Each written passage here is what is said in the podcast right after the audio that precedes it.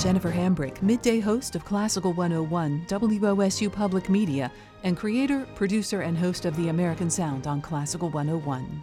I'm John Sherman, Associate Professor of Film at Kenyon College. This is the first episode of Sound Reels, Classical 101's film music podcast.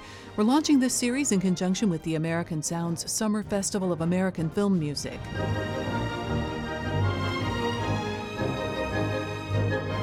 The Magnificent Seven is a now classic Western made in 1960 and starring Yul Brynner, Eli Wallach, and Steve McQueen, and directed by John Sturges, with music by one of the great composers of film music, Elmer Bernstein.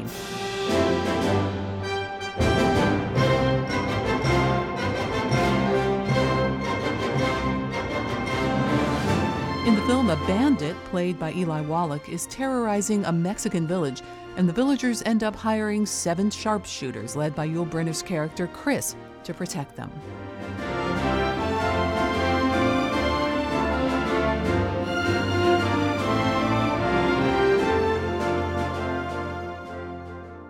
Elmer Bernstein composed hundreds of film scores over the course of his career, including for The Ten Commandments with Charlton Heston, To Kill a Mockingbird with Gregory Peck, and for more recent blockbusters like Animal House and Ghostbusters.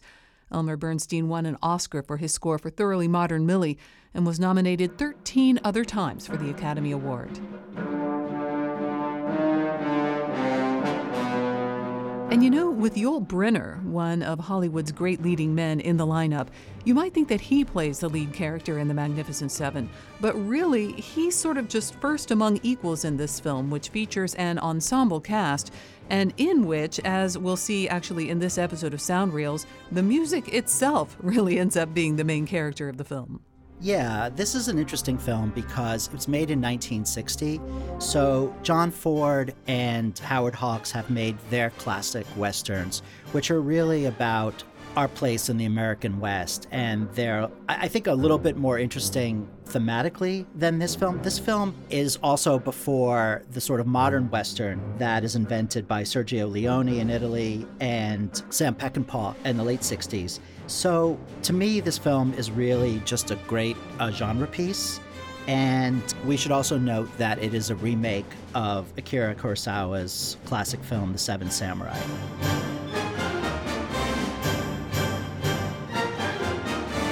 So, how does this film differ from, as you put it, the modern westerns? Yeah, so let's talk about if you talk about the modern westerns, you can talk about the Wild Bunch, Peckinpah's western. That's a lot more violent than this. Whereas if you look at Howard Hawks's movies with John Wayne, those are movies that are much more straightforward in terms of, you know, this is our manifest destiny, and if we don't take this land away, someone else will, and this is our due. Relying on your film expertise, John, I asked you to select a few scenes from The Magnificent Seven where you thought the music was playing an important role in the drama of the film. And the first of the scenes that you selected is Standoff at the Cemetery. So, if you would, just kind of set this scene up for us. Sure. This first scene is the first time we're introduced to the Yul Brynner and Steve McQueen characters. Second story window. Curtain moved an American Indian has died, and no one in the town wants to bury him in the whites only cemetery. So Yul Brynner and Steve McQueen basically are taking the body to the cemetery to insist that they're going to bury this man. Hey, boys, why don't you just turn around right now? Save yourself a lot of trouble. Right. And in this scene, Yul Brynner's character, Chris, is driving a horse drawn hearse with the Native American man in a coffin in the back and they're heading up to the cemetery where some of the people who don't want the man buried there are standing guard. And then Chris, who, as you pointed out, is a gun for hire, fires shots at the two leaders of the opposition and injures them both. And Chris and Steve McQueen's character, Vin, are allowed to proceed to the cemetery to bury the Native American man. Hold it. Hold it right there.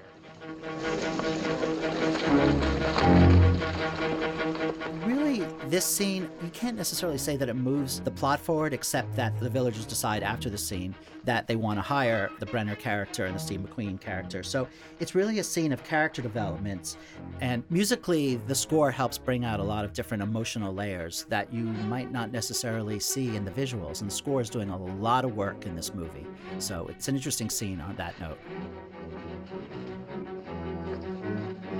Boys, the drinks are on me.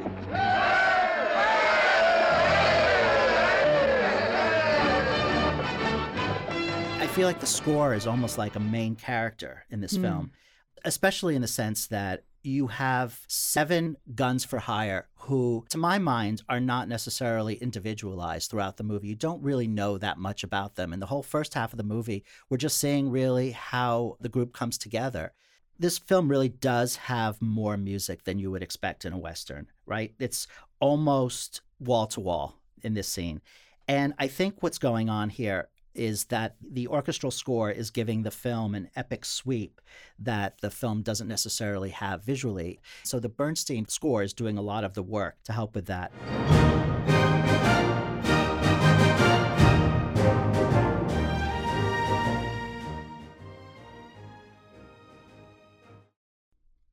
So the next scene uh, you selected from The Magnificent Seven is The Fastest Knife in Town. And there's a very different approach to how music and image interact in this scene. Yeah, so this scene is the introduction of the James Coburn character, and I chose it because it's notable for its distinct lack of music, uh, more so in the first half of the scene.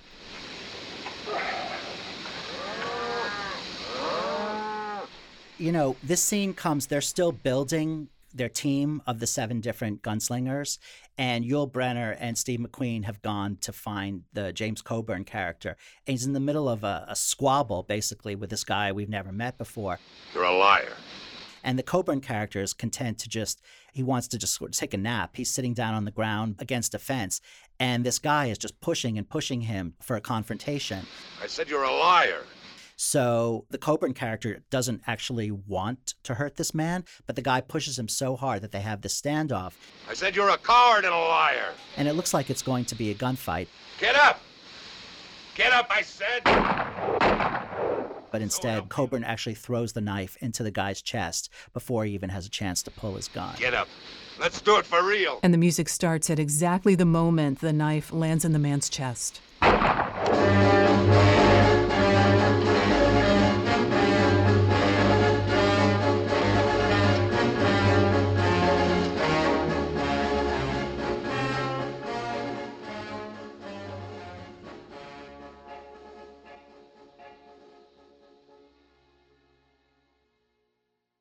If you allow the score to play throughout the whole film, it becomes like wallpaper and you can't use it to differentiate any dramatic moments. So in this scene, they have the good sense to let the scene play without music, to let the tension build through stillness and editing.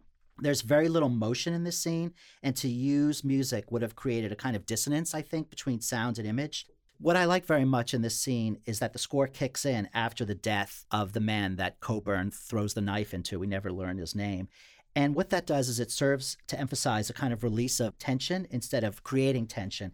It's a nice scene because what you would expect in a Western is the standoff, the confrontation at the end where they basically just face each other and then you know, the final duel. And you don't get that in this film, which is unusual for a Western. So this is one of the few moments that we have that. And it's, you know, it's the classic tense moment in the Western of who's going to draw first.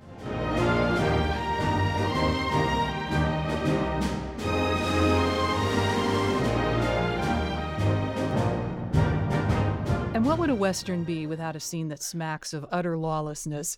Our next scene from The Magnificent Seven is general chaos in both the action on screen and the musical score. The last scene that I chose is the scene in which the Eli Wallach character is killed. And again, this is also an interesting moment in this film because you don't get the classic Western standoff. And there's just a murder at the end, well, uh, uh, of the Eli Wallach character. So I think that, again, this is really. I kind of chose the scene because the score has to do a lot of work that you might expect the screenplay to do in terms of character development.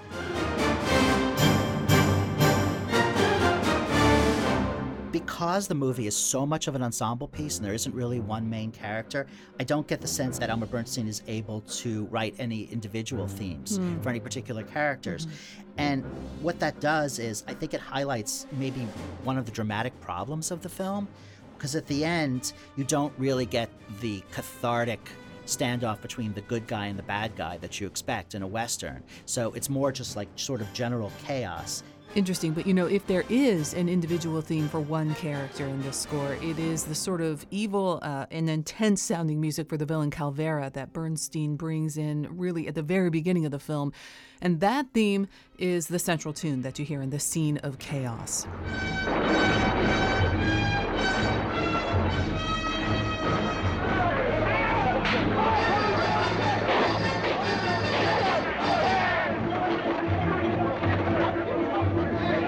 The score doesn't really get a chance to differentiate Hmm, much mm-hmm. here. So I don't want to be too critical. You know, it's a fantastic film, but there's almost a generic quality to how uh, Bernstein has to score the scene because he's limited by the somewhat even handed approach that Sturges and the screenwriter have to take to staging this climax.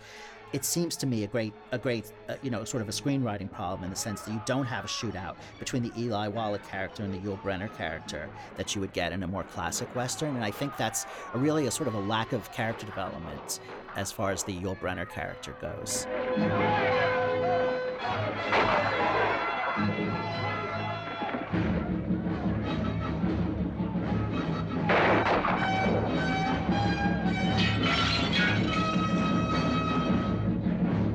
Know, you don't see Yul Brynner doing a lot of westerns, mm-hmm, and I mm-hmm. think there's a reason for that. I think that there's a lack of range. That he's not John Wayne, Right. You know, and, and He's Yul Brynner kind of in everything. Yeah, yeah, exactly. yeah. So he's kind of got one emotion that he's playing over the course of the film. And I don't know if the script would have necessarily called on him to do more, or maybe they chose him because the character didn't have to do that much. You know, this is known as a sort of a classic action film. It was remade later, just a few years ago. But if you sort of pick it apart, I don't, I'm not necessarily sure that it holds up as anything more than a than a great action film. But I think the score is so wonderfully compelling that I think it's great for our purposes here. The weight of character development almost falls on Elmer Bernstein that he's got to try to bring out elements tone wise that you're not necessarily getting from the actors or the screenplay here. Okay, all right. So- so, Elmer Bernstein's score really is the lead character then Yeah. in the 1960 version of The Magnificent Seven. I'm Jennifer Hambrick. And I'm John Sherman. Join us for the next episode of Sound Reels, Classical 101's film music podcast. Check it out at wosu.org slash classical 101 podcasts and listen to more great film music during the Summer Festival of American Film Music on the American Sound, Saturday evenings at 6 and Tuesdays at 7 on Classical 101.